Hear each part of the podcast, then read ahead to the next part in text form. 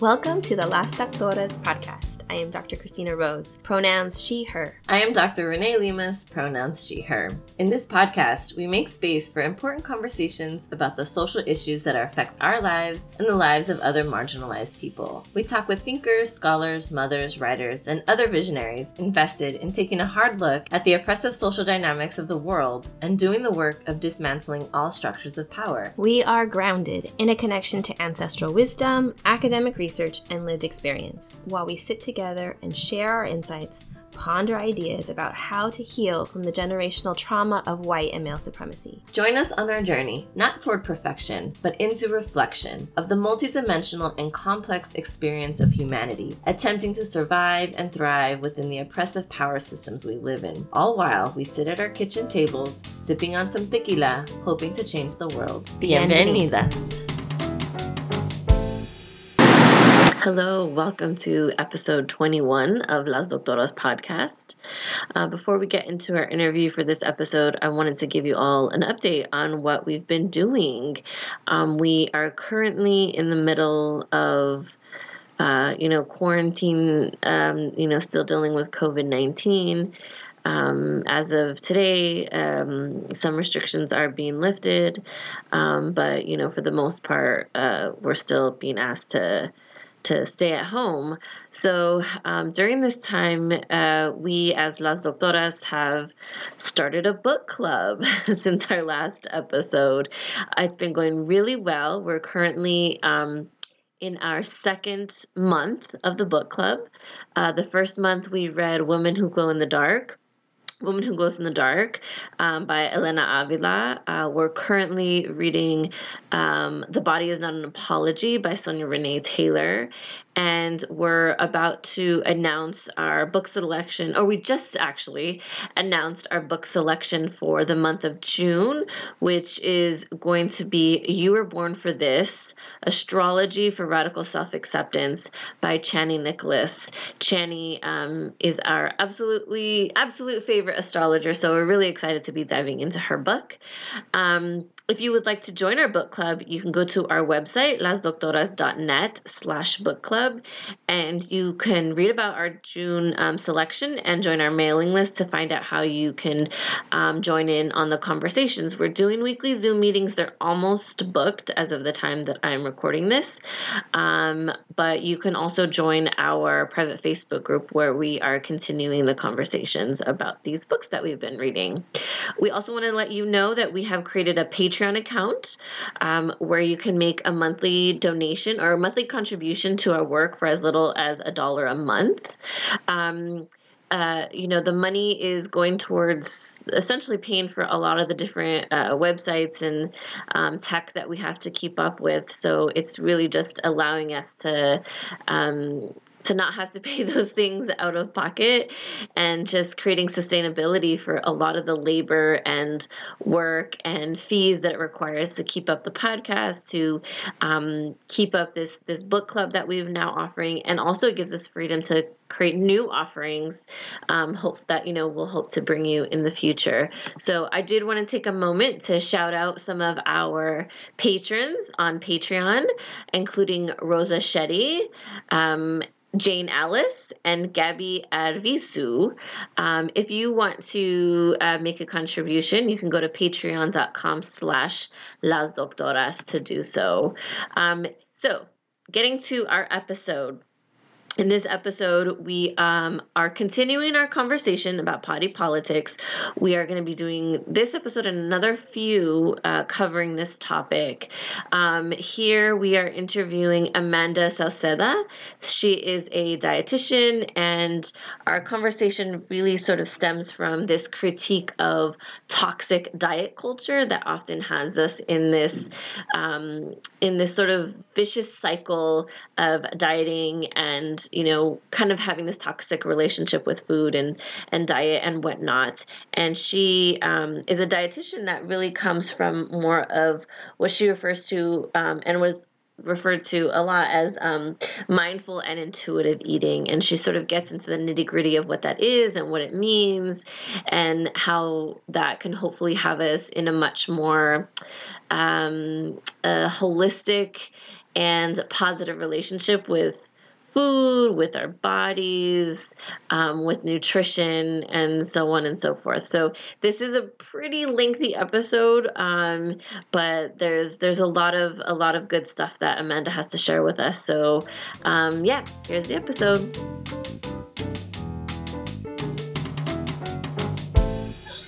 Hello. Ching, ching, ching. Welcome to Las Doctoras podcast. Mm-hmm. And for our topic today, we have something that we've been thinking about for quite a bit of time, maybe our whole lives, actually. Yeah. Um, so, but we want to kind of discuss that topic with our guest, Amanda mm-hmm. Sauceda. Hi. So, welcome. So, let's go ahead and have you introduce yourself, your mm-hmm. name, where your ancestors are from, and yeah. whatever else you want to share with us. Yeah. yeah. So, I'm Amanda. Um, I'm a registered dietitian nutritionist, and my ancestors. So I'm native to Southern California, and so are my parents. So I and, I and I always tell people like I can never imagine living. I just love California so much. Me too. and um, um, my grandparents actually, I know people can't see, but like you guys can see in the mm-hmm. background. Mm-hmm. Those are actually um, some pictures of my grandparents. I see them, and some yeah. and, a, and, an ancestral dog too. I think is there. Oh, very. I love yeah, it. Right. That, that dog is like laying on the bed behind me. um, so those pictures, um, one picture is actually of my my dad's mother, who, and they're in front of their house. I think that was back when they were in Mexico. I'm not quite sure actually. Um, and so my grandmother on my dad's side was born in Mexico and her husband was actually born in Long Beach. Oh. Crazy enough. Wow. And yeah, my mom's grandma was born in Texas. And so there's some history there with Texas and some Native American kind of lineage, mm. which is mm. interesting is my my mom's mom, so my grandmother didn't really have a relationship with her dad. So there's still like some there's like a whole line of family and lineage that I'm not even quite sure of. Mm-hmm and uh, her husband was born oh my god in compton i can't remember hmm. um, so that's kind of it, it, kind of interesting just to see so i, I keep those pictures there over mm-hmm. my over me so yeah that's um, yeah. a little bit about my ancestry and me awesome. we resonate with that there's a lot of yeah um, that's that's a very crossing common theme transnational yeah. relationships yeah my family's from texas too and yeah there's definitely a point where I have a like a great grandmother that she was like a foster, like an orphan, and mm-hmm. so there's not any clarity around like where she's from really or you know her ancestry. Yeah. So yeah, it's a, it's a very very common theme. Um, mm-hmm. cool. Uh, you also mentioned something before we recorded where you're teaching at. oh yeah. Also like your like your hashtag, you know, your brand. yeah. Is that it? Yeah. So um, I'm on Instagram. That's where I'm like most active. I'm gut health nutritionist. So I focus a lot on gut health, and it's just I it was kind of, and we can probably talk about touch on it, and I don't know, maybe another question, but like how I kind of came to gut health. It wasn't the first thing. Like I was like, okay, this is what I'm gonna do. Um, mm. It was kind of a natural progression on how I got to working with gut health. So I, I love have... your Instagram, by the way. I, I, it's so like smart. That? It's so smart and funny and sweet. Mm-hmm. Thanks. Yeah, it's oh my god, that's a whole other job in of itself. For sure, for sure, yeah. Mm-hmm. Um, so yeah, so I have a private practice. So I do virtual work, and I also have a office in Long Beach um, where I see clients one on one for their nutrition, focusing in on gut health. So mostly people who have digestive issues. So I always say it's like the not so sexy things like pooping and bloating and gas. And I always show pictures of like little cartoon pictures of poop because it poop tells us. Oh my god, sorry, I'm taking it way too far. But like no, that's where so, we take it all the time. It's so natural for me to talk about these things, and mm-hmm. I think it's important we talk about these things because oftentimes we don't. You know, we were kind of raised like this is your private like information or whatever, but um, when you have problems with your gut, when you have like irritable bowel, or sensitive stomach, it will literally interfere, it can literally interfere with all these other areas of your life. And so I literally became a dietitian because I love to eat. Like I love food. That's always been my driving force about why I do what I do. Mm-hmm. And when you have gut problems, you don't often love food. And so mm. that I'm just helping trying to help people rediscover their love for food again. So free. That's I love food. I want to just yes. I want right? to be able to eat food. Yeah. Yeah. And then I I resonate, you know, I, I definitely there's sometimes I'm like, why am I feeling this way? I was like, oh, I haven't pooped yeah. yeah. That's part of it. I know it. Mm-hmm. Yeah.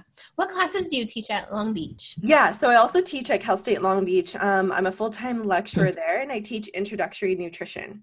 So actually, I, which I really like. I don't think I'd like teaching the higher level classes because I, I really love seeing like those light bulb moments for people when they start mm-hmm. to make the, because a lot of people take nutrition quite honestly, to get out of taking bio or anatomy. mm-hmm, mm-hmm. And they're like, I'm just going to take this easy nutrition class. And like, hey guys, this is a science.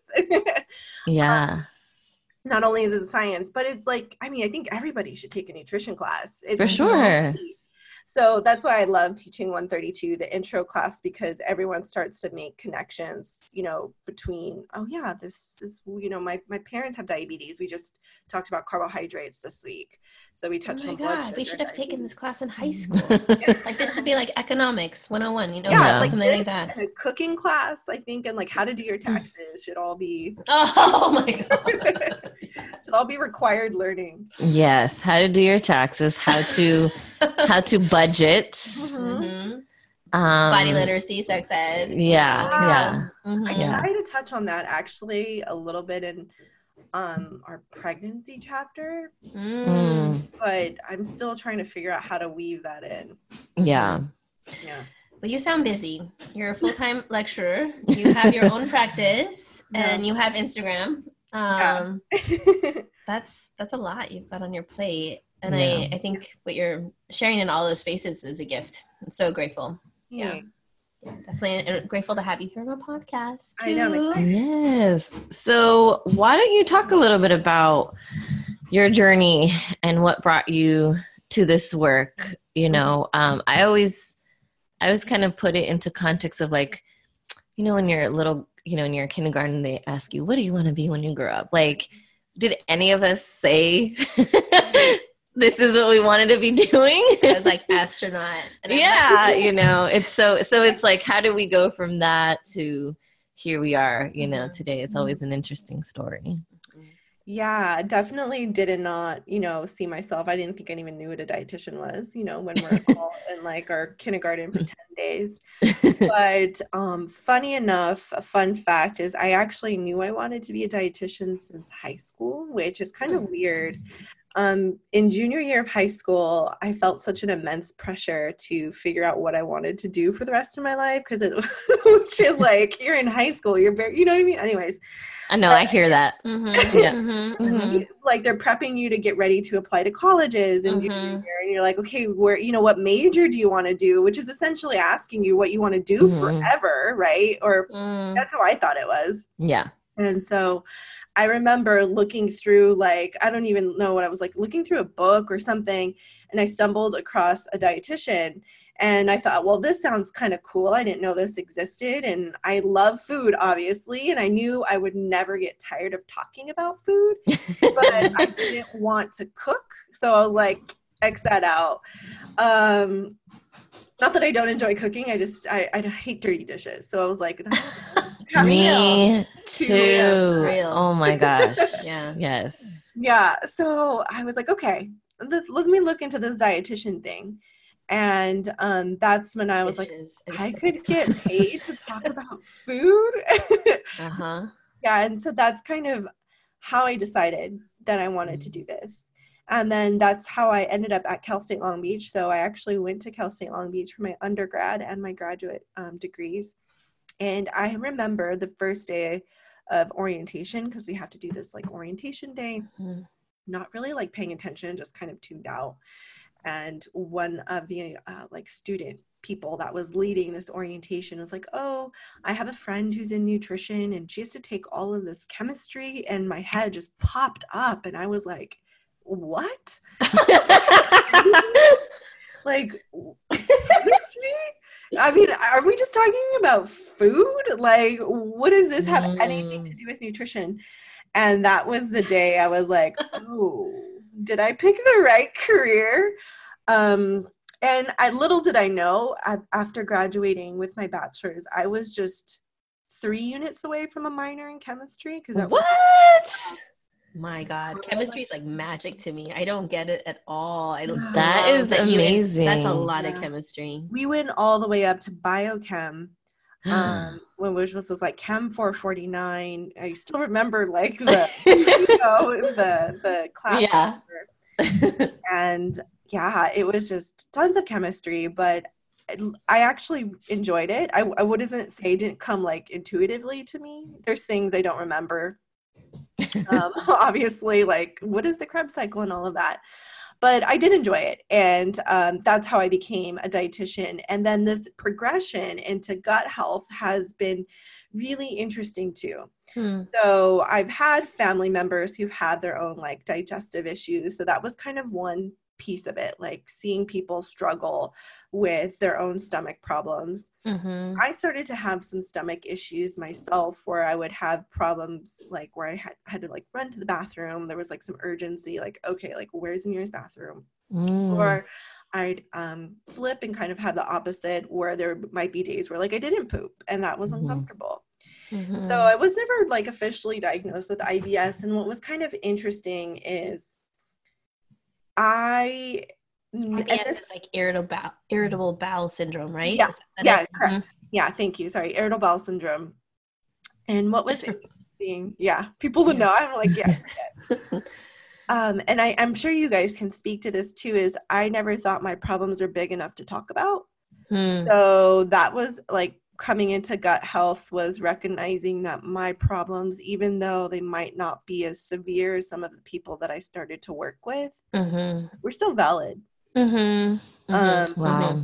Still had a place. And so for a long time, I didn't want to talk about it. I didn't resonate it, be, resonate with it myself too much because I thought mm-hmm. there's people worse than me. So like, who am I? Mm-hmm.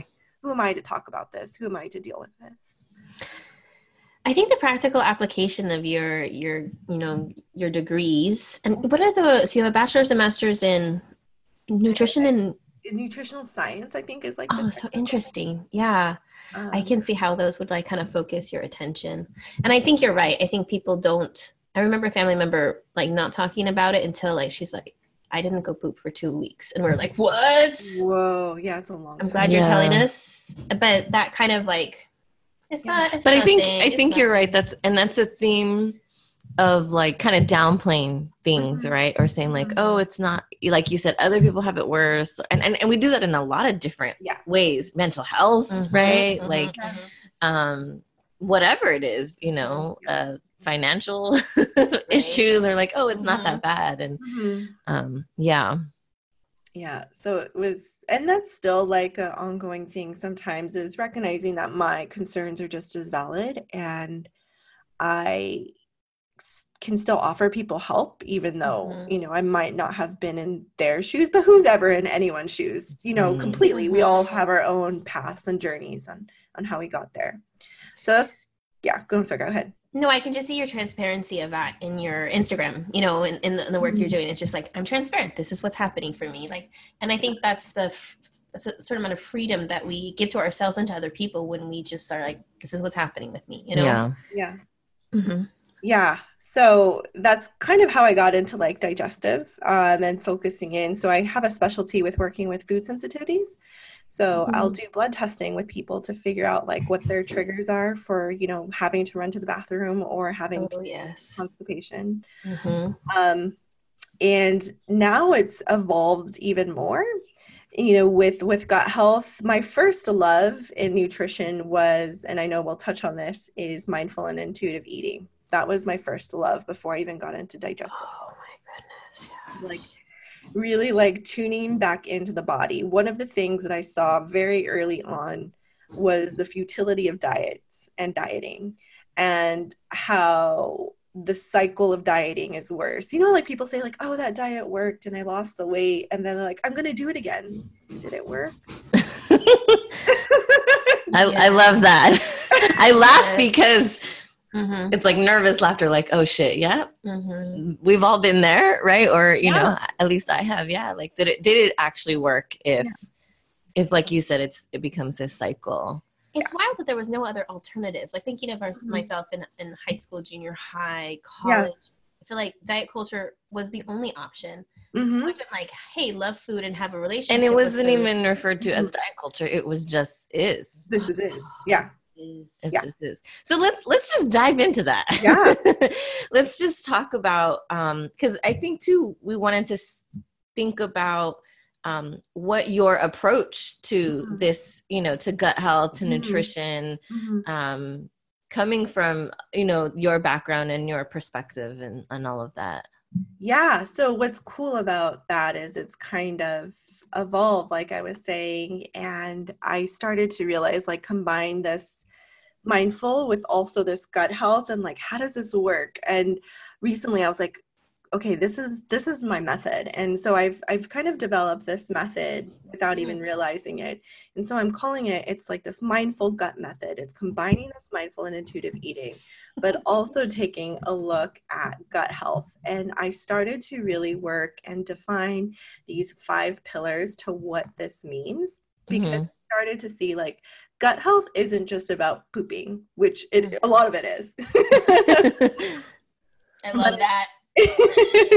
but it's also like trusting yourself, you know, that gut instinct, you know, listening listening to your body. And i think that is a huge aspect of gut health because like you know when you get nervous and you get butterflies in your stomach or you know like um you know I, I remember one time like walking by myself into like a kind of a dark area like okay no i should not you know turn back or you know like recognizing that we all have like our own intuition and listening to that and honoring that. So that's a big part of it. So this first pillar of my like method is like trusting your gut. Not just trusting your like the physical aspect but like the intuition that we all innately have that we can sometimes get very disconnected from as we you know get older and whatever you know Yeah. That's where you know our analysis comes in because as a, from a feminist, you know, co- Yeah. decolonial lens, where we've been, you know, we've not been taught that. We've taught to distrust our we've been taught to distrust our body to not know when we're hungry or thirsty, or or not not even like it's on one hand to be in our body in when we can hate it like when we can critique it Yeah. um but not to be connected to the body to know how to help it right like so it's like you're in your body when when there's critique but you're not in your body for your own like self-awareness you Yeah. know and yeah that's what's coming up for me is like yeah like the idea of trusting your gut Mm. um and and i you know we've talked about yeah like this idea like we're just told to disconnect from from our body and that eating is just about Mm. you know meeting these certain requirements yeah yeah you know without really saying like does it actually feel good to eat Mhm. those things yeah Ooh, yeah it's gut method. We both wrote it down. yeah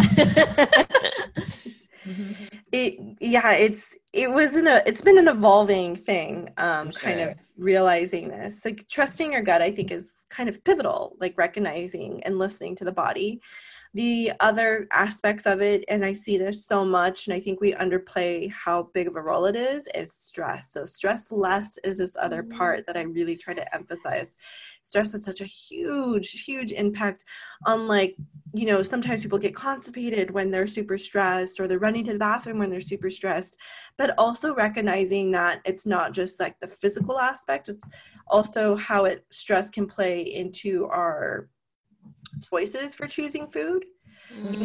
Mhm. um, Yeah. that's part of it too and we all have like our own emotional foods that we reach to so sometimes i'll reach to like a bag of m&ms I tell my students if I'm eating hot Cheetos, you know I'm really stressed out.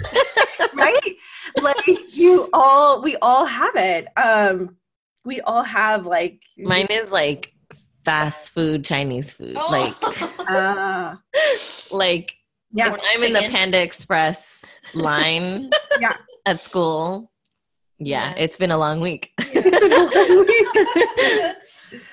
exactly. Like we all and and but here's the the beautiful part of that is you recognize that. And I Mhm. think a lot of us don't recognize that. And and that's like the step one is like this awareness. And I think that's where that trusting that gut comes in. feels good. Feels good that we know that we At least we know, right? step. At least.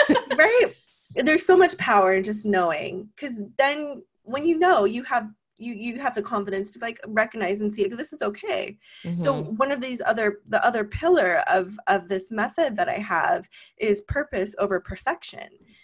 Um it's you know you're speaking our language, by the way. I just want you to know, Yeah, like this is all, love it. yeah. Mhm. I had no idea these were like these were part of your foundation, and honestly, I'm just like, yes, Yeah. of course they are. Yeah. Oh, I love it. yeah it's um actually you guys are the first people that i'm really kind of saying this out loud So don't say too much, so that no, like,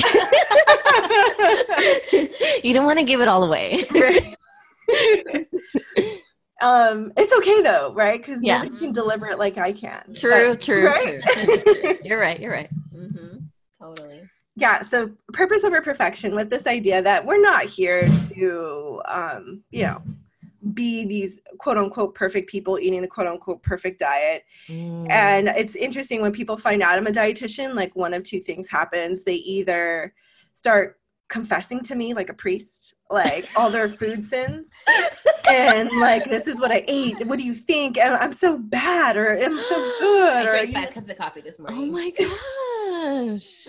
they'll like start the. Catholic guilt. It's that yes guilt. Or there's they that start like judging you. Guilt. The other one. or the judging is the other one Oh, they'll yeah. judge me and oftentimes i'll be eating and they'll start like looking at my plate and like oh you eat pizza oh you eat this like Oh, you I was like, that? what? Where does the judgment coming from? So they're judging you mhm. based on their perception of nutrition or a dietitian Yeah. being perfect. Yeah. Yeah.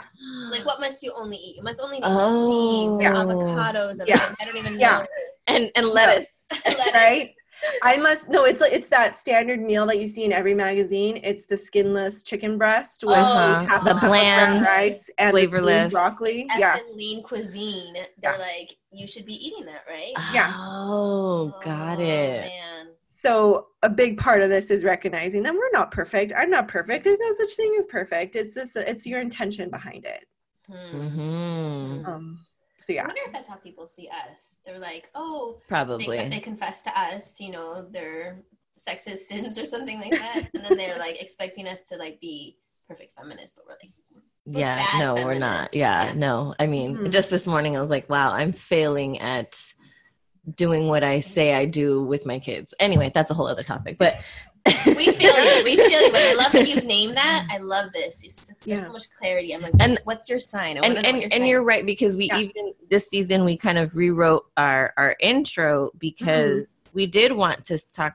acknowledge that for as as um uh, like decolonial you know as resisting the patriarchy we are it doesn't mean that we are not also trying to unlearn centuries of this stuff and we're not going to do it in one generation we're not going to Yeah. do it overnight so we're still going to be perpetuating things that we know are are wrong but it's you know it's it's Yeah. it's a process of unlearning this behavior and so Yeah. it's like What are your words? A journey from perfection into reflection, reflection. that's I what it's just about like reflect like if like you said if we can pause and say Mhm. Oh i'm eating this because i feel this way right? Or mm-hmm. if you can pause and say oh well i just said something that was super problematic right? Or mm-hmm. oh this judgment that i'm having about somebody is coming mm-hmm. from this place of whatever right? Like if Mhm. we can reflect in those moments that's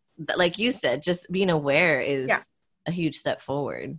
Totally. And I, totally i think it's underappreciated that because when you're aware and then you know you're making the conscious decision like okay i'm going to do this and i might feel a certain way after whether it's positively or negative but i made that choice and and there's power in that Yeah, it's it's Mhm. the difference between um it's like when we talk about reproductive justice and we say informed consent, right? Like Mhm. if you know all your choices and you Yeah. still make certain choices, you more power to you because you understood the yeah. full risks and benefits yeah. versus not having access to mm-hmm. the knowledge of those mm-hmm. choices or just kind of going through things unconsciously and mm-hmm. then you're not really making informed decisions mm-hmm. right you're just kind of going through it yeah feminism is about choice it's about yeah yeah yeah mm-hmm.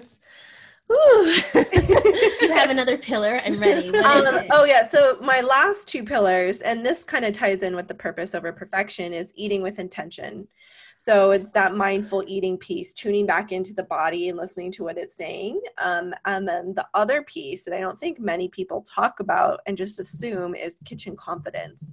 So a lot of what I want to do is like building, like okay, kitchen like confidence, kitchen yeah, confidence, that practical piece of of feeling like comfortable and confident in the kitchen not just like knowing what foods to eat that make your gut healthy but also like recognizing like i said your gut is more than just like the physical aspect it's also knowing that food can just be food to make you emotionally happy and that's cool too and that and and that's a big piece i think is important that i've been trying to come to terms mm-hmm. with is sometimes i am eating something just for emotional support but sometimes in that moment that is the only emotional support so the the mm-hmm. alternative would be would to be to kind of send me into a different place and it's like if yeah. that's my coping mechanism in that moment yeah. it's okay mm-hmm. Right? Is that that's what you're saying right? yeah, No. yeah no with the things that you have access to you have done right. you have you know. Right yeah like i'm i can't call my therapist. No. and be like please talk me like yeah no. Yeah. Because yeah, a lot of the times it's just you and you have to learn how to navigate it. So i i want to talk about that kitchen confidence and how i think vital that is mm-hmm. because um i know in other like nutrition programs there's always this um yeah like assumption that we just know how to go into the yeah. kitchen and do yeah. these things and and i say and i know that for me the kitchen has been i have i have said i have had to heal my relationship with the kitchen mm-hmm. because um there was i mean i grew up in a in a family where it was the women who were in the kitchen yeah and my early feminist young self was mm-hmm saying, No, I'm going to reject that. I don't want to be the mm-hmm. woman that is stuck in the kitchen while the men are out partying. I want to be out partying with them. Mm-hmm. So I'm not going to, you know, be in the kitchen. And so yeah. for a long time, even when I got married, I told my husband, I'm not going to be the domestic, you know, like that's just not, I'm not going to do it. Um, and, and, whole episode and for sure. And um and it wasn't until i had kids that i realized now this doesn't say that i don't know how to cook or i don't like it it's just not like on the top of my list. Yeah. Right? And it's not yeah. something that is like oh my god you know because some people do they love being in the kitchen. I'm like mm, it, i'll do it but it's not my favorite thing. Mm-hmm. um, and so when i had kids those I, dirty dishes. We're right now we're looking into my kitchen and it's full of dirty dishes. Okay FYI. This is why I love the Buddhist monk thing when they have like one bowl. I'm like, this is. I know that sometimes I try to like, can we bowl, just? Here's your bowl. Here's my bowl. and let's just get rid of everything one. else. And, yeah. um, so I'll say that when I when yeah. I had kids, I really had to think about.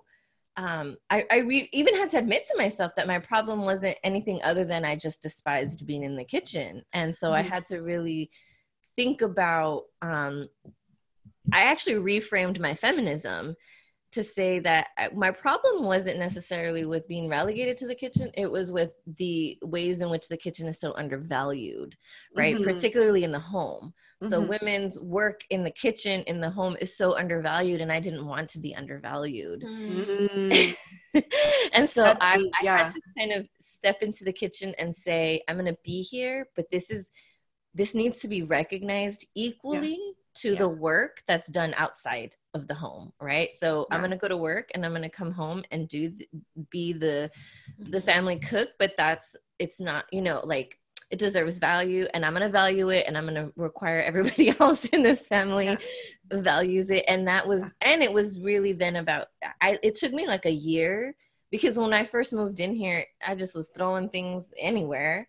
Mhm. And it took me a year to realize like how do I work in the kitchen? Mhm. So I had to like get rid of stuff, rearrange a million stuff, and then it was trial and error for a year. Like, oh, this So- doesn't work for me. I can't. I'm not going to use this. Mhm. I mean, I got rid of all my Tupperware that mixed matched tops and bottoms, and I was just like, nope, this is not going to work for me. yeah. And you know, it was it's been a it's been a journey of kind of like that, like coming into, um, and then also knowing what my limitations are. Mhm. Mhm. You know, like I'm really good with a recipe. I can follow a recipe. Oh yeah. Mhm. I'm not good at just improvising. This is why we get along. 'cause I don't look at recipes. yeah, like I can't like my mom could just go in her, her fridge and like, oh Just poof, pull come- something together. yeah, and I'm Yeah. like, okay, how much exactly? How much?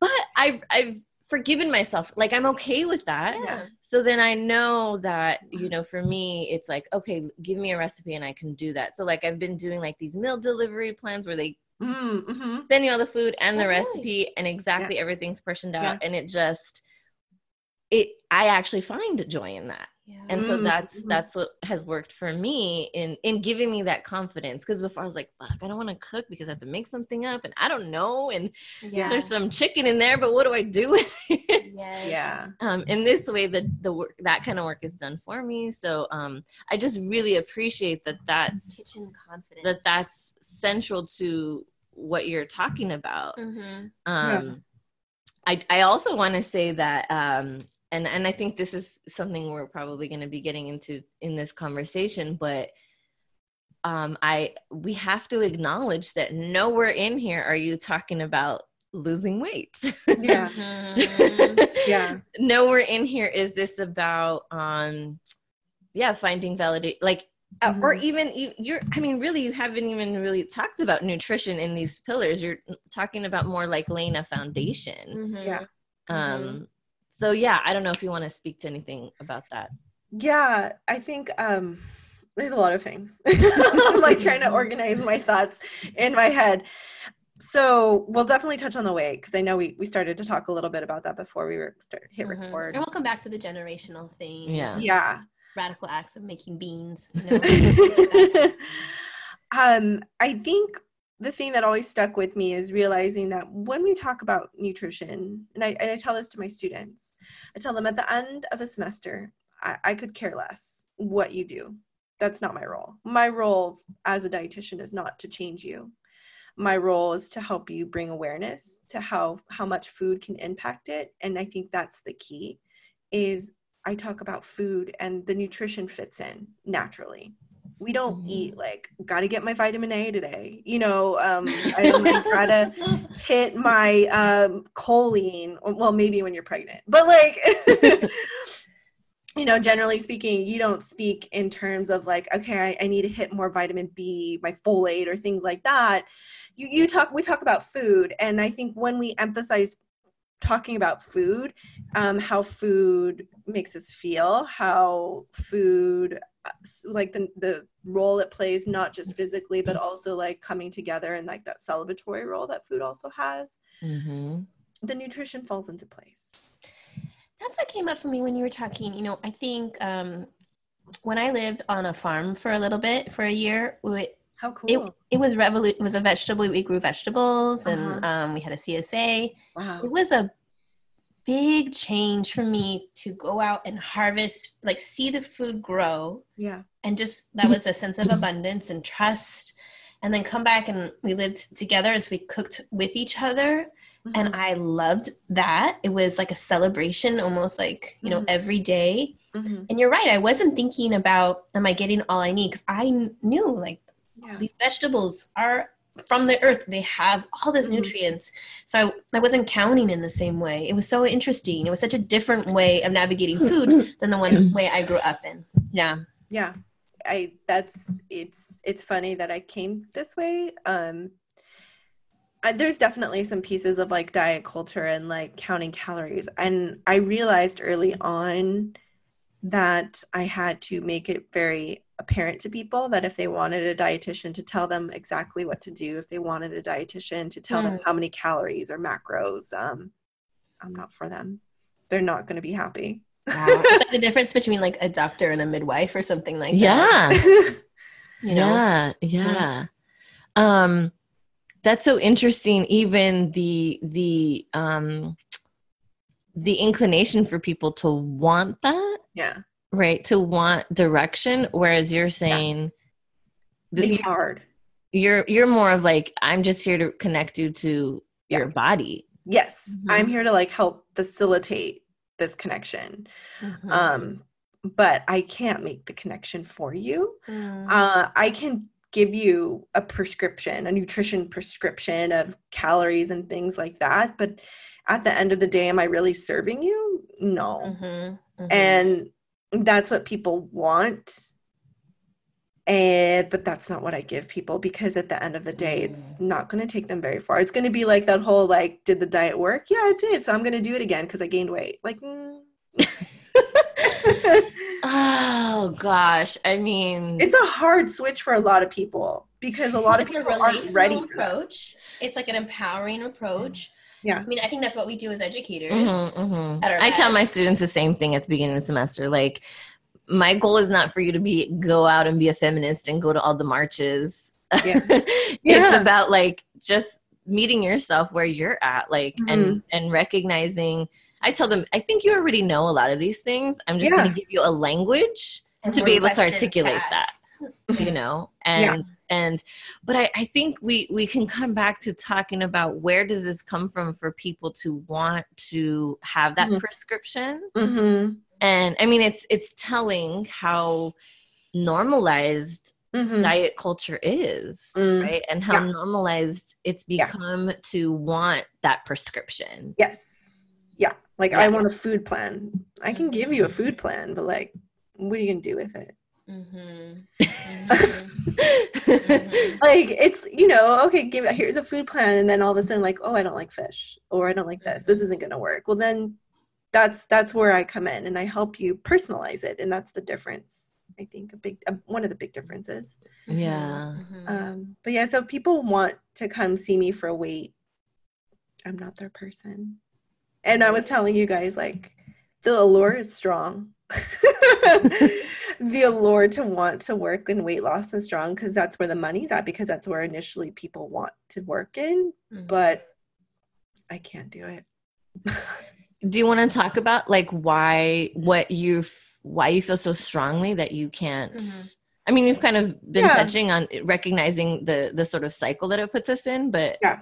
yeah it, I think it, it everyone knows how to lose weight. Honestly, you don't need a dietitian to tell you how to lose weight. You eventually will, if you restrict enough calories, you'll lose weight.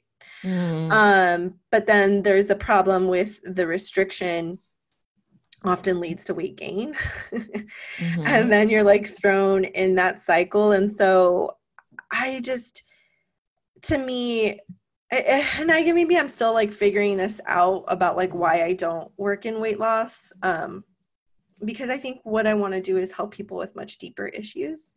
Mhm. You know, I want to help people like teach, I, I want to teach you how to fish versus like giving you the fish. And I think that's kind of what weight loss is. And I don't think people need me for weight loss. And, and, and oftentimes if weight loss is their primary concern, and then I would start to dig deeper and they have all these other issues going on. Um, I think weight loss is just like the band-aid and Mhm. and makes them feel it, it does make them feel good emotionally maybe you know because they feel better physically. Um, but at the end of the day are those actions they're taking really serving their health for the long run. Um, that's kind of where my head's at. So I- yeah. yeah i think this is a good place to, to maybe come back around to like the idea Yeah. of gut health right? Mhm. because so theoretically you could lose weight and you still have gut issues right like Yeah. you could be super oh i lost Yeah. all this weight but you Yeah. can't poop or you're running to the bathroom so Yes. maybe you can talk about like the correlation with gut gut health and Yeah. general health and all of that a lot of diet culture creates gut inst- problems problems, right? Yeah. yeah yeah Yeah. Um, there was one client that kind of comes to mind, or a couple clients kind of have similar. Usually, when clients come see me, they wouldn't mind losing a couple pounds, and that's fine. but their primary goal is like i want to feel better like i want to get my mm-hmm. gut back mm-hmm. on track and that's when i know they're going to be like a really great fit for me mm-hmm. and so i tell people like okay this is cool like i can you know restrict if if if if somebody wanted to come and like have macros or have their calories counted but are only eating 10 foods because those are the only foods that agree with them then we have a bigger problem it's mm. like you can always make the numbers work you can always shift the numbers mm. to make it work there's such an emphasis on quantity that we forget about quality. Do you guys mm-hmm. remember those little 100, pal- 100 calorie snack pack mm-hmm. things where it was like the Oreos that were like little flat brown discs that had no flavor?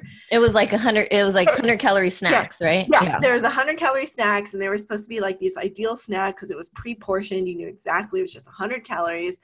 Um, I can eat a bunch of 100 calorie snacks and still fit my macros. But am I getting the nutrients am I needing? Am I getting the quality of food that really serves my health for the long run? No. I'm not. And so that's eating astronaut food, eating like yeah. sci-fi food or something like yeah. that. Yeah.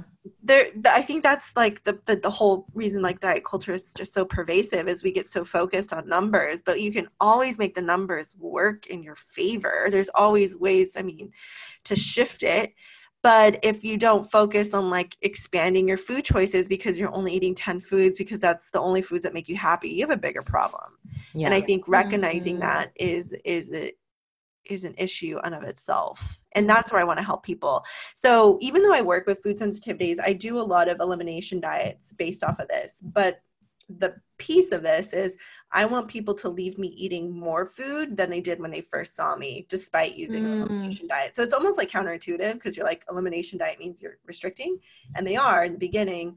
But I go through this whole reintroduction phase so that they can mm. leave me, you know, knowing what foods to eat, knowing what foods make their gut happy, what foods may or may not, and mm-hmm. how much and how often. And just because you might have an issue with a food doesn't mean you need to restrict it forever so, mm-hmm. like, I always give the example, and this is probably a lot about my body, but whatever. I always say this, anyways, on Instagram. Like, I love bell peppers. I love bell pepper. Bell pepper is so yummy to me, but if I were to sit down and eat like a big plate of fajitas with like tons of bell pepper, like mentally I'll be happy, but like two days later I'll be constipated. And that will like oh. happen to me in my gut. But like, so I recognize like my threshold of how much I can have before, you know, mm-hmm. I get any kind of gut issues so that's what i help to try to work people through is recognizing that you know all foods might not agree with you but like learning your tolerance to them.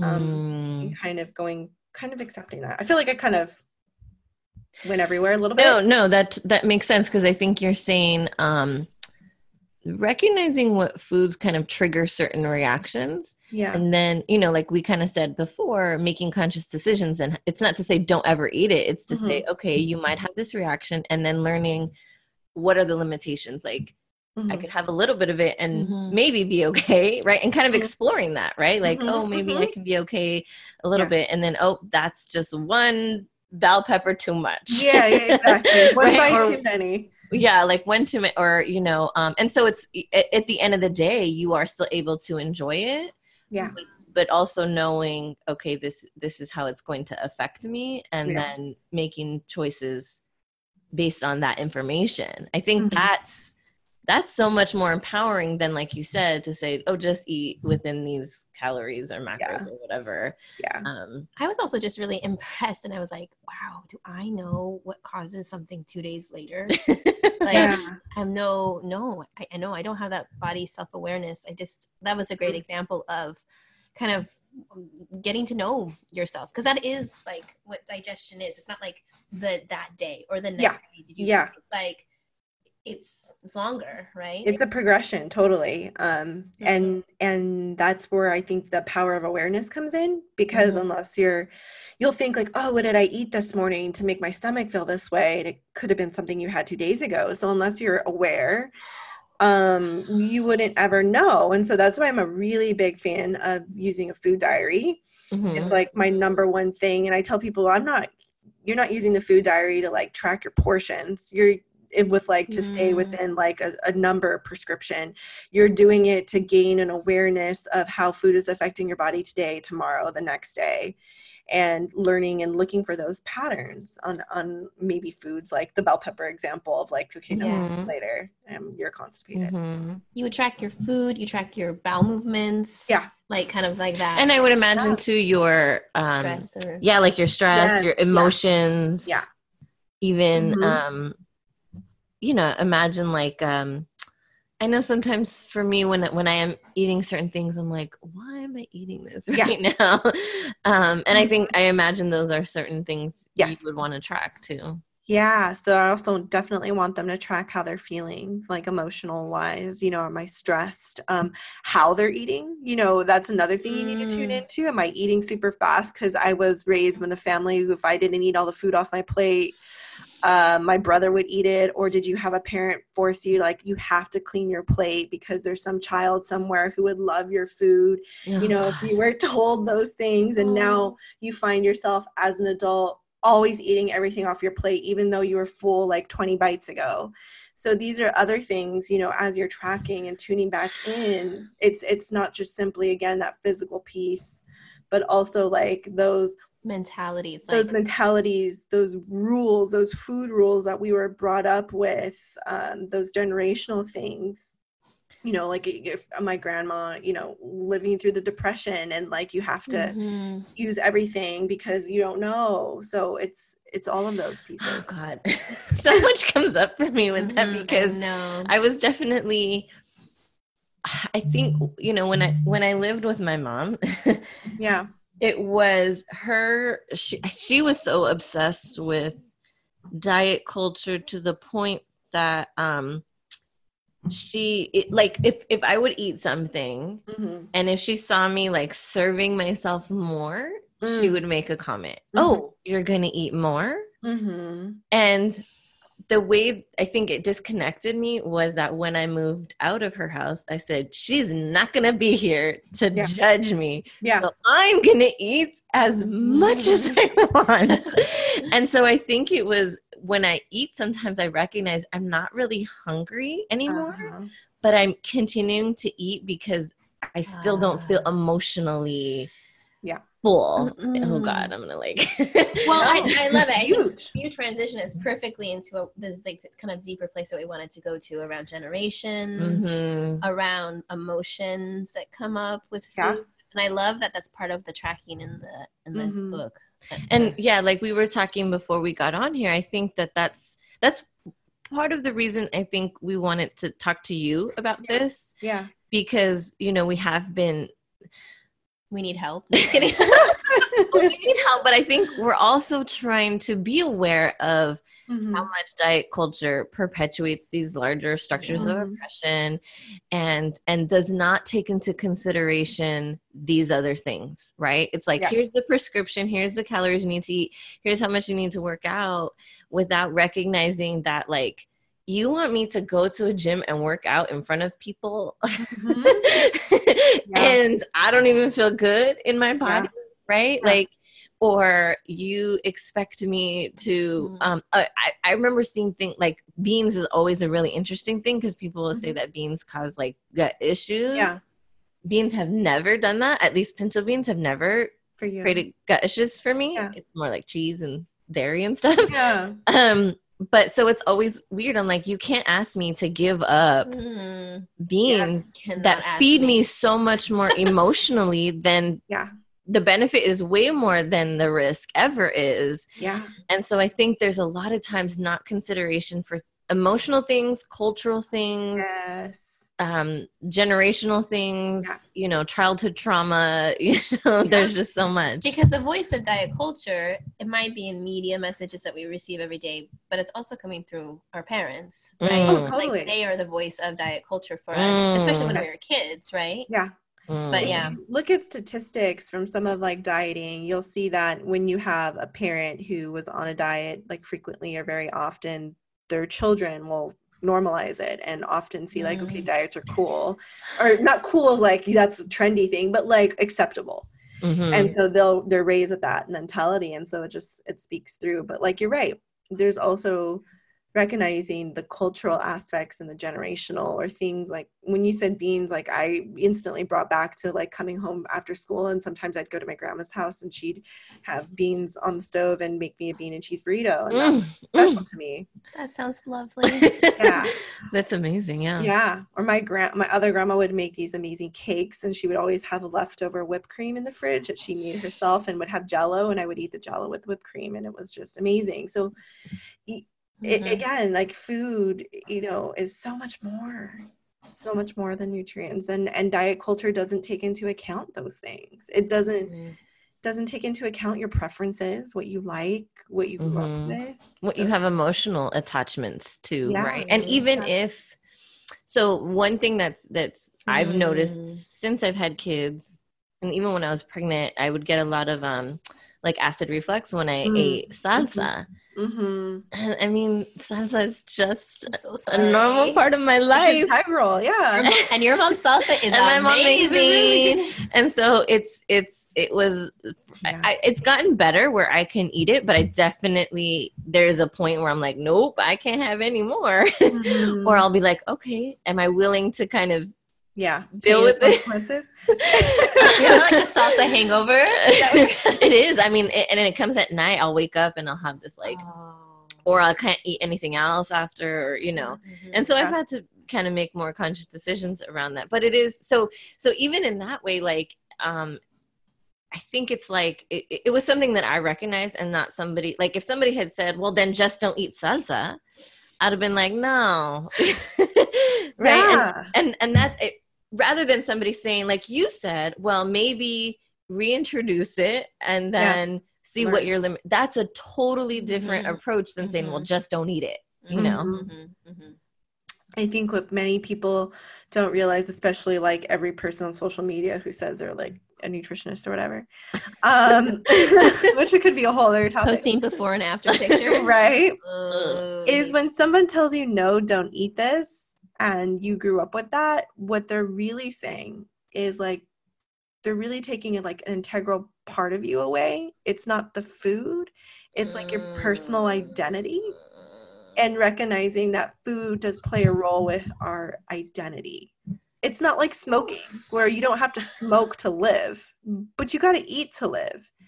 And eating and food is mm. also part of who you are as a person Mm-hmm, mm-hmm, mm-hmm, so mm-hmm, that's why it's food is such a tricky place sometimes to work in because you're dealing more with just nutrients. You're dealing with with the whole person, really. Mm-hmm.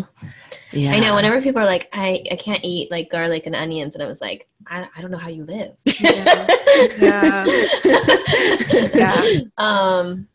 Yeah. yeah. Yeah. No. And I and I think you know coming back to how much all of that is so normalized yes. right it's so mm-hmm. and and like you said christina how much it's it's not even because when we grew up there wasn't social media so it's not like we were scrolling through social media and seeing yeah. all these weird things it was coming directly from our parents right or people yeah. in our family who yeah. were um i mean in oh god this is a whole thing but in my family like weight was mm-hmm. a mm-hmm. huge thing where mm-hmm. in that if there were people in my family who were quote unquote overweight they were mm-hmm. it was viewed as um they were doing something wrong or yeah. you know mm-hmm. maybe they didn't have enough willpower or you know things like that they, which straight up willpower. they're just not healthy yeah right like they're yeah. not healthy and i'm like it was like fat shaming but totally like but... total fat shaming and now i look mm-hmm. like but were you healthy like yeah. or or putting so much yeah. effort even on physical health without totally. and meanwhile anxiety and stress is such a, a generational thing mm-hmm. that gets passed on you know mm-hmm. so it's mm-hmm. like oh we're and like i think you kind of mentioned it it uh, because they they um you know my mom and a lot of her family like they were able to stay thin yeah it allowed them to put off this perception of health and not deal with mm.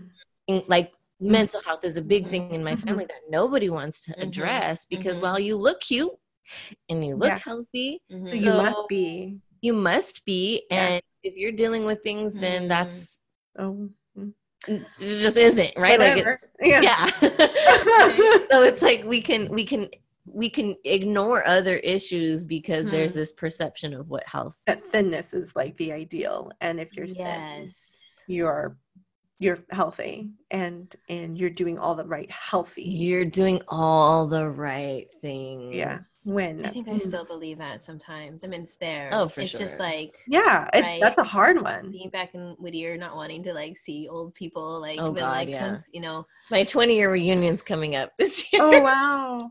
and i'm like oh um goodness. it's it's yeah it's a lot of stuff but but it, it i mean yeah i think that's to me that's such um that's the power in in i think the work that you're doing is to say like let's take a much broader look at this Yeah. than just this micro like let's look at you know what you're eating. It's like how does that make you feel right? It is a much more Yeah. holistic approach Yeah, it it is, and I and and kind of like the the weight thing, and I it kind of brought up an idea of to me. It's like when people want to lose weight, it's not the weight that they really want; it's what that represents to them, Mhm.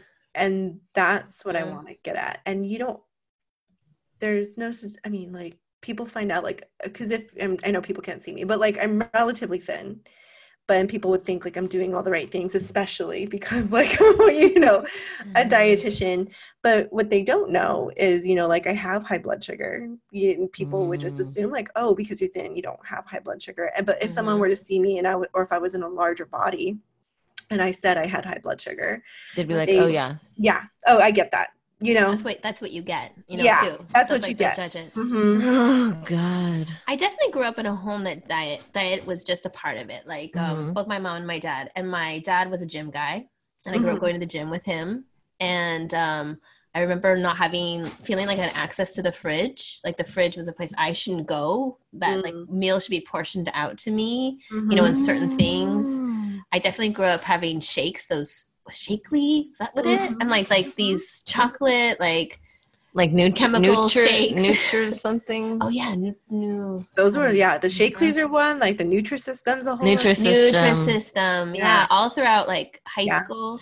Even my dad did these Kaiser um, oh i know yeah diets, Kaiser- like three day diets to lose 10 pounds. And I did that a lot with him, you know, are like, service that i can't believe kaiser does that they still Oh, do that no and it's weird. It's like hot dog, half an egg, a piece of toast, uh, grapefruit. Like, it's like nothing that's that my body really loves, you know? yeah. yeah oh god i mean it's so interesting because i i was actually pretty thin growing up and so i didn't get it as much as other people in my family Mhm. um who were not and i was i was thin i was athletic yeah um and but it and so for me it wasn't so much like diet like we weren't trying to lose weight but we were definitely mm, like i felt like my food was monitored Mhm. so yeah. my mom was very like we're not going to have any sugar cereals there's never going to be cookies Yeah. like you know occasionally there Mm. might have been ice cream like it was just i just grew up in that house where you know or or like you Yeah. like it was y- you know my mom would watch exactly what i ate and what i didn't eat and so then it, it made me like if i went to like once i got into high school and i was you know had some money here and there and i would go to the vending machine and Mhm. like buy something i knew my mom would never let me Mhm. have and so it was kind it kind of created this like see a binge There's a theme here. relationship with food where i was like oh i'm gonna eat Yeah. W- without without her knowing Mm-hmm. you know so that Yeah. i can enjoy what i want to enjoy without her like there was a lot of like sneaking things because Yeah. i knew that she would Mhm. you know that she would judge me or she would say something because you know for her to i think in her mind you know and this has come Mhm.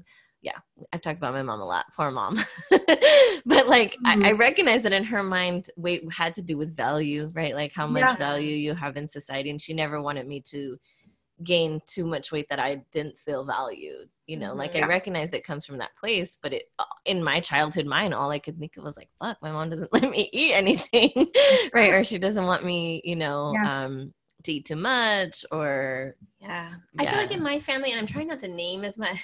I know it's me. hard. I'm like, I'm like, oh my god. I feel like there was this binary. Like you could not eat and Mhm. be thin and work out, or you Mhm. could be like the rest of the family. You know, like it was like people, people in my family did this, people in my family did this. You know, and coming from like What side do you want to be on? what side do you want to be on? And Yeah. honestly, I feel like I passed, I succeeded. I became anorexic, right? I, I worked out all the time. Yeah. I was like a, you know, um, and that was succeeding. I remember people like being like, "You look amazing. They look great. You must be doing great." Like it Yeah. really just played into this. Like that's what you have succeeded. You know, um, to the point where I think people were like, "You gotta start eating," and I was like, "Well, no, no, this is succeeding, right? Like handling willpower. That was such a strong word when you said that. I was like, oh my god, I haven't heard that in a long time. But Yeah. that is definitely one of the code words for like yeah control and yeah. yeah I don't know if I pooped like at all. I can't remember. yeah hmm Yeah, no, I think, and I think to to kind of bring it back around to something you had said at the beginning, where it's like you think, um, right? Because growing up, I was I was pretty thin, um, and then so it was like, oh well, it's okay. So if I ever did have digestive issues or whatever, it was like, well, I'm thin, hmm so it doesn't matter. Like I'm just Yeah. gonna suck it up. hmm Yeah. I'm just Mhm. gonna deal with it because hmm you know this is what i or like i mean i did, i started gaining weight probably like 17 18 like and then really Mhm. like into my 20s and it's it's been a journey and you know yeah but i don't want to get too much into that now but um But we need to have these conversations. yeah It's obviously really important. Honestly, I was listening to this podcast and their advertisement was this um weight loss thing, but no, it's, a, mm-hmm. it's a podcast about people's relationship with food. But she starts out with like, I gained 20 pounds in college and I, you know, I mm-hmm. don't have a relationship with food. And I was like, this is great, but I hate hearing this every time the podcast starts. like I, I actually cannot listen to the Yeah. podcast anymore because now I just think of you as the one that has like weight loss at the beginning. Like, Yeah. you know, I'm not. yeah yeah How off-putting. Yeah, I know. I guess that's what I feel like those Noom commercials too. Yeah. I'm just like, you like, cannot are fucking escape those Mm, I know. they come up on like Yeah. like I think I was watching YouTube. I was watching something on YouTube, like prepping for a class and trying to come find this video, and this like new video Yeah. came out. And I was like, oh God, I don't need to sit with your feel like. both I lost 100 pounds. Oh my God. It's both like diet culture and then plain psychology, and then but I think there's this other vein that's like, this is not about losing weight. This is But about. it I feel like they're trying to reach. people. so I know. that's that's an important thing, and and I think again why um your work is so important because you're pretty straight up right Yeah. like you're like there's no like this you're not even trying to say you're you're it's like no Yeah. i'm i'm the wrong person if Yeah. this is what your your Yeah. goals and your intentions are um and and and a lot of people like i i follow a lot of like body positivity people and they, and they've Yeah. called out like noom and other things where they sort of Mm. co-opt that body Mhm. positivity message Mhm. and say, oh, it's about this and this. But, But then at the end of the day, they're still asking you to track your food, your Yeah. calories, and Yeah. to, um, oh, what do they call it? The calorie intake out in, you know, And, whatever. then, and I think there's like colors too, or something like red, green, you guys and yellow, or something. Um, the Curb Kurbo or what? I don't know how that app that Weight Watchers put out for kids. oh, no, yes. I never knew about that. they they were offering a essentially they were offering this app or this program to kids for free yeah. Ooh, that's as a all under the guise of childhood obesity right Oh. and It um was like that stoplight kind of red red food. and so Oh, this brings me back to a point i wanted to make and maybe i think this will be our last point but um that um so essentially what weight watchers was doing was with this all under the guise of like childhood Yeah. obesity and we're trying to give kids um put them on the right foot Yeah. but really Yeah. they're building long-term consumers Mhm. Depend- dependency, right? And that, Yeah. that's your that's a big thing. This independent or, or interdependence, you know, that you're providing for Mhm. your, you know, those people who Yeah. turn to you. This is dependence. so they were essentially at some point they're gonna they're gonna pay for it right Yeah. they're Yeah. when they turn 18 Yeah. and they can they can pay for the full program or whatever it is and so Mm. so you know talking coming back to your point and saying like you can make more money if you if you emphasize weight loss and it just also speaks to capitalism and Yeah. how much um money is um, it's a, it's an industry led by money, Yeah. but that's backed by health industry. Like it's so Mhm. complex. Mhm. You know, because like you, you guys were, you all were talking about like Kaiser, right? That's a hospital. That's a doctors, Yeah. Yeah. right? That are making these prescriptions. So they're backed by these by sci- by By science. people, yeah, by, by people who you go to to Mhm. feel better, you know, who are supposed to be trained to help you. without recognizing that um To lose weight, to It's an diabetes, industry. to like you Yeah. know all these code words. it's an for, like- industry you know and that's and i that's what we need to like i wish when um because sometimes yeah certain people i would follow or they would be and i'm like can you just say what you want like you want money like are you you want me like Yeah. just tell me straight up what you're trying to like I, sometimes the inauthenticity Mhm. is is just so insidious Yeah. Mhm. and Mhm. and and then because diet culture is so normalized people aren't ri- like don't have that like conscious awareness to to recognize when it's insidious Yeah. and they take they read it as authenticity and Yeah. Ugh, Insidious is such a good word. Honestly, I want to I want to describe it a lot. I've been of, using a that lot one of a lot things. lately. You know, I love it. yeah. um yeah um anyway anything else we want to say No, it's it's it's so true. I, I think there's just so much buy-in already because it's Mm. just so prevalent Mhm. that it's such a and I there's a lot of good people out there helping people make the switch, but it's like how do you get that light bulb moment that no, this isn't right, this isn't serving. Mhm. and i think that's like forever the question i have is you know i work with a lot of people who've already had that light bulb moment um, or they're kind of there Mhm. but um, you know how people get that is i think interesting to look into Do you think Mhm. children already have this? You know, speaking out as moms, you know, like have a sense of. I mean, I feel like my my child. He's like, I gotta go poop. I'm like, okay, great, let's go. You know, like he's like, I, I want to eat this. You know, Yeah. okay, this is great. We can make this happen. You know, like have this intuitive or oh they do we are born with this. We Yeah. are born with our a Yeah. mindfulness about. Yeah. we're Mhm. born with Mhm. we're born with no stress, right? It's- when you- we're born with purpose and Yeah. intention and and maybe co- and confidence, right? And so these are things that have been taken away. hmm well even thinking about the breastfeeding relationship like y- when you're breastfeeding sometimes you're you're breastfeeding like 50 times a day Mhm. and then the next day they're like every couple hour right Yeah. like because they they know like you know Mhm. um of course i it's hard to talk to people like you said Yeah. how do we if people haven't had that light bulb moment Mhm. how do you meet people where they're at yeah you know and to say like fuck diet cul-" like you know it's like if people are nowhere Mhm. near that Yeah. um and it and, and i'll say too even with my kids i mean it's a, a reoccurring theme with the wounds that i was passed down from my parents. And sometimes i find myself doing the same thing with my kids you know like making sure you eat so much or you know and my husband does that as well. And so i have to it's really hard in those moments to recognize like oh Yeah. i'm passing this wound on. Yeah. And then to figure out what the alternative is. You know and then and then i feel guilty like fuck my kid's not eating all Mhm. these eating is junk quote unquote junk food and and that it's it's a lot it's a lot and so Mhm. it's And how do we impact like somehow them not eating is connected to respect for us? Like, there's something with our Mhm. parents about that, right? Mhm. But I do feel like someone told me uh, as a as a parent looking at what my kid eats, not looking at the day, looking at the miss week. ann miss ann and I was like, that is amazing. You know, that was a Yeah. I was like, yeah and uh, maybe I do have an understanding that it's two days later, three days later, but I, I don't put that Yeah. to practice in myself. At least I put that in practice in my child. I'm like, okay, yeah well, today, yeah i'm know. i'm i'm really trying to be more aware of how i'm you know like when my kids will eat and Mhm.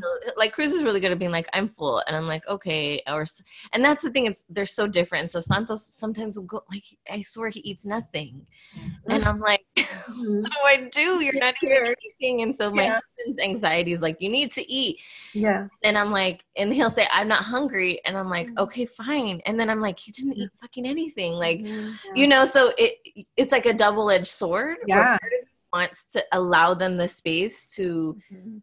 You know be in yeah figure things out and then the part of, other part of you is like fuck but then you're not eating anything and then all But of you don't sudden get it you don't get the consequences not eating. you know and so it's like uh, I don't know. It's it's it's, it's tough. Yeah.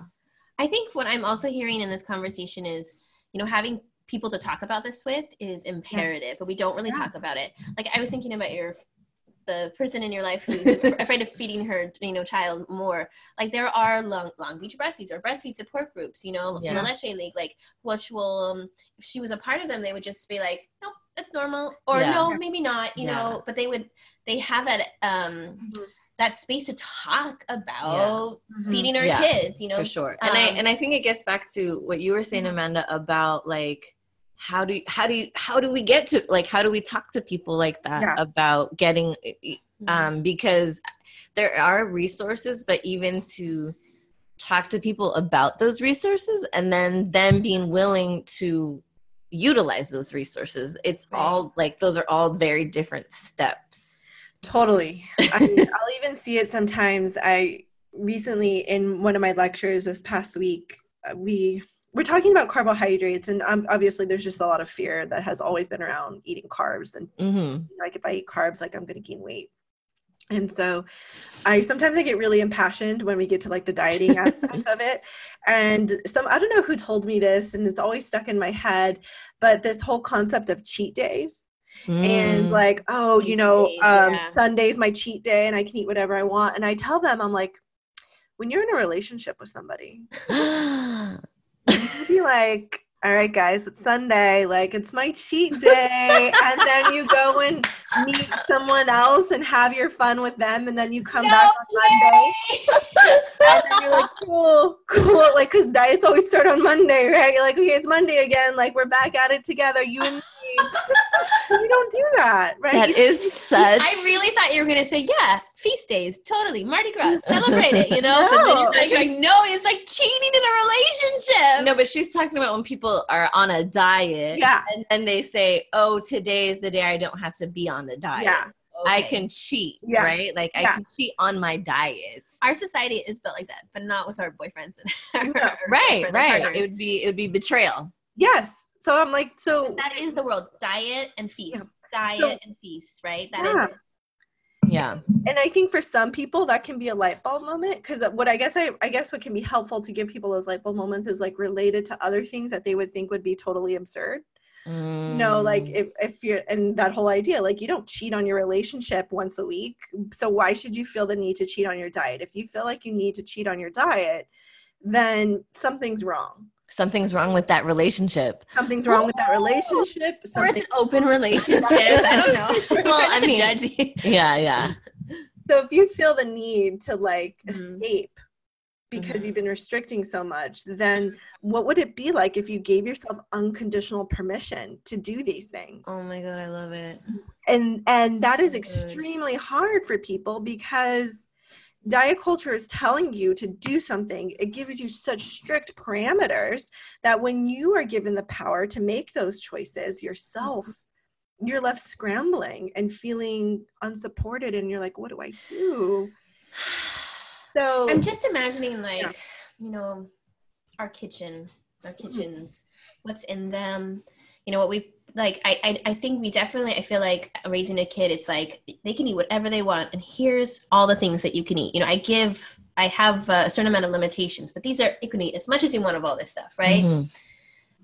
I, I don't know if i've ever done that for myself mm-hmm. like just been mm. like here's my kitchen here's what i want in it mm-hmm. here's all these things that I can eat. Like, and so then I walk in and I say, what do I want?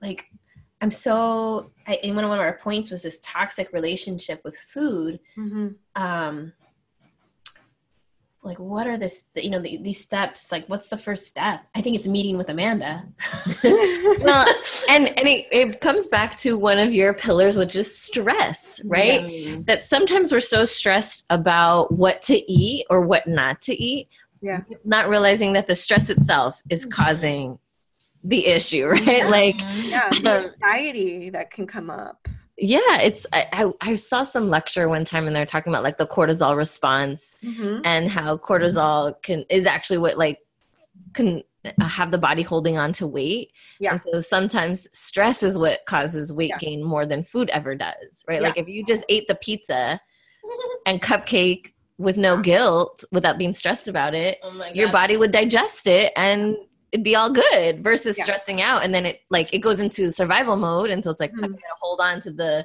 That guilt to- is real. That's like in the middle of the night guilt, you know. That I, Yeah. I, mm, mhm, yeah mhm. okay well this has been very this has been i think it's been very informative to us i think it's been validating to things that we've been Yeah. thinking about um i think it's great to see that there are people out there that are are are doing work in nutrition but that are not invested in these toxic diet culture things Mhm. um Yeah.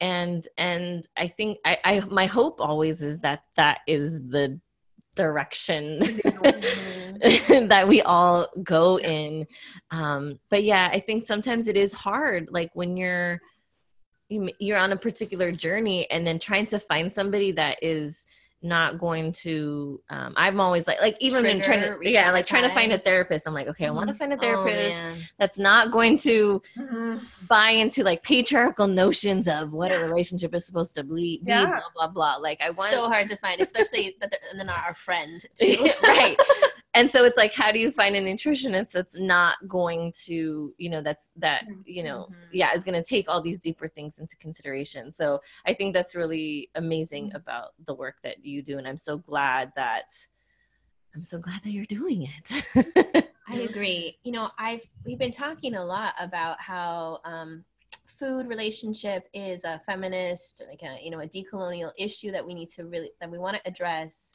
Um, and I don't know if you have expanded my sense of that in this conversation. I feel Mhm. like I have um, just uh, some tools and also um, some language around it, and I just I really appreciate that. yeah Mm. Thank you. It was really fun to talk to you guys.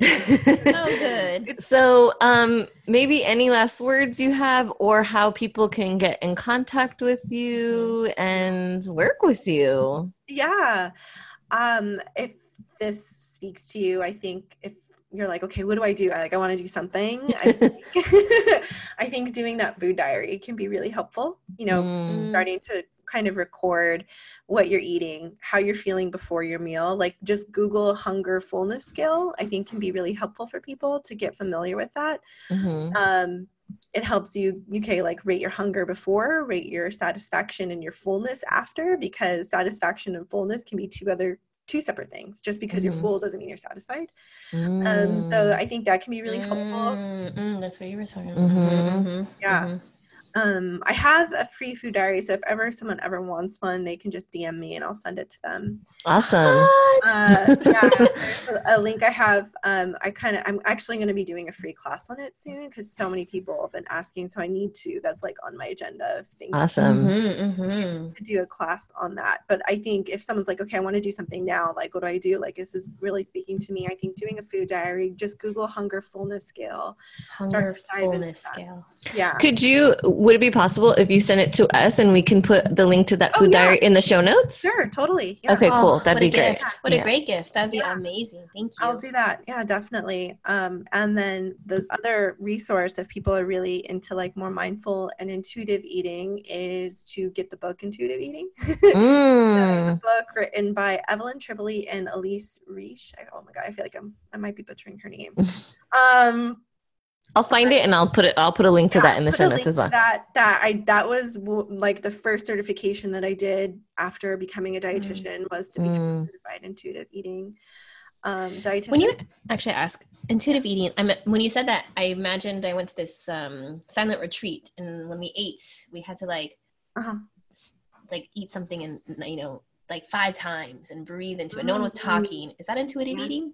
That is this- a really good mindful eating exercise. Okay. Um, I actually do that in my class. So it is a form of intuitive eating. It's like tuning into the whole sensory experience. Mhm. So there's an activity that you can do that I actually do with my class. Um, and they're like, is this nutrition? And I'm like, yes, it is. uh, it, you just Google it. It's like, usually it's traditionally done with raisins. So if you Google like raisin mindful eating activity, um, there's different things that'll pop up and you you have like a box of raisins it's or any food you can do with anything.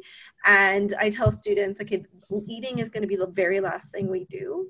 You're going to smell the food you're going to like observe like, touch it. you're gonna touch it pretend you came from mars and you had to describe what this food looks like to somebody who had Mm. no idea what this was and really like start to pay attention. Not to say this is how you're supposed to eat before everything. but It's like like, wine tasting. just like really really kind of tuning back in. And and you can do that at any point. Kind of when you said wine tasting this brings up kind of a funny story. Uh, i went on a wine tasting tour with two of my friends and i don't even enjoy wine but like it was like the experience you know right of course. and we were in uh, napa or what i forget ooh and so we were on this bus and and before we got on the bus they had bought their wine a uh, couple bottles of wine and i stopped at a chocolate store to buy some chocolates. And what did I, I didn't even see them because i was so freaking focused on this chocolate that looked amazing and smelled that i didn't see my friends pouring wine into like their water bottles so that they could take it with them out to go like that's how passionate I am about food and how passionate I want all my people to be like just so Mm. so in tune and Mm. involved with what they're doing and just finding enjoyment with it. yeah So that mindful eating activity I think is really helpful. The food diary is really helpful. That book is really helpful. Uh, some great resources. And then obviously you guys can um, find me on Instagram. I post a lot of things there. Um, health dot nutritionist. And if you ever have ideas on things you want to post, like please just always DM me 'cause I could use the help. Ideas. Um, yeah, I could always use help with ideas. mm-hmm.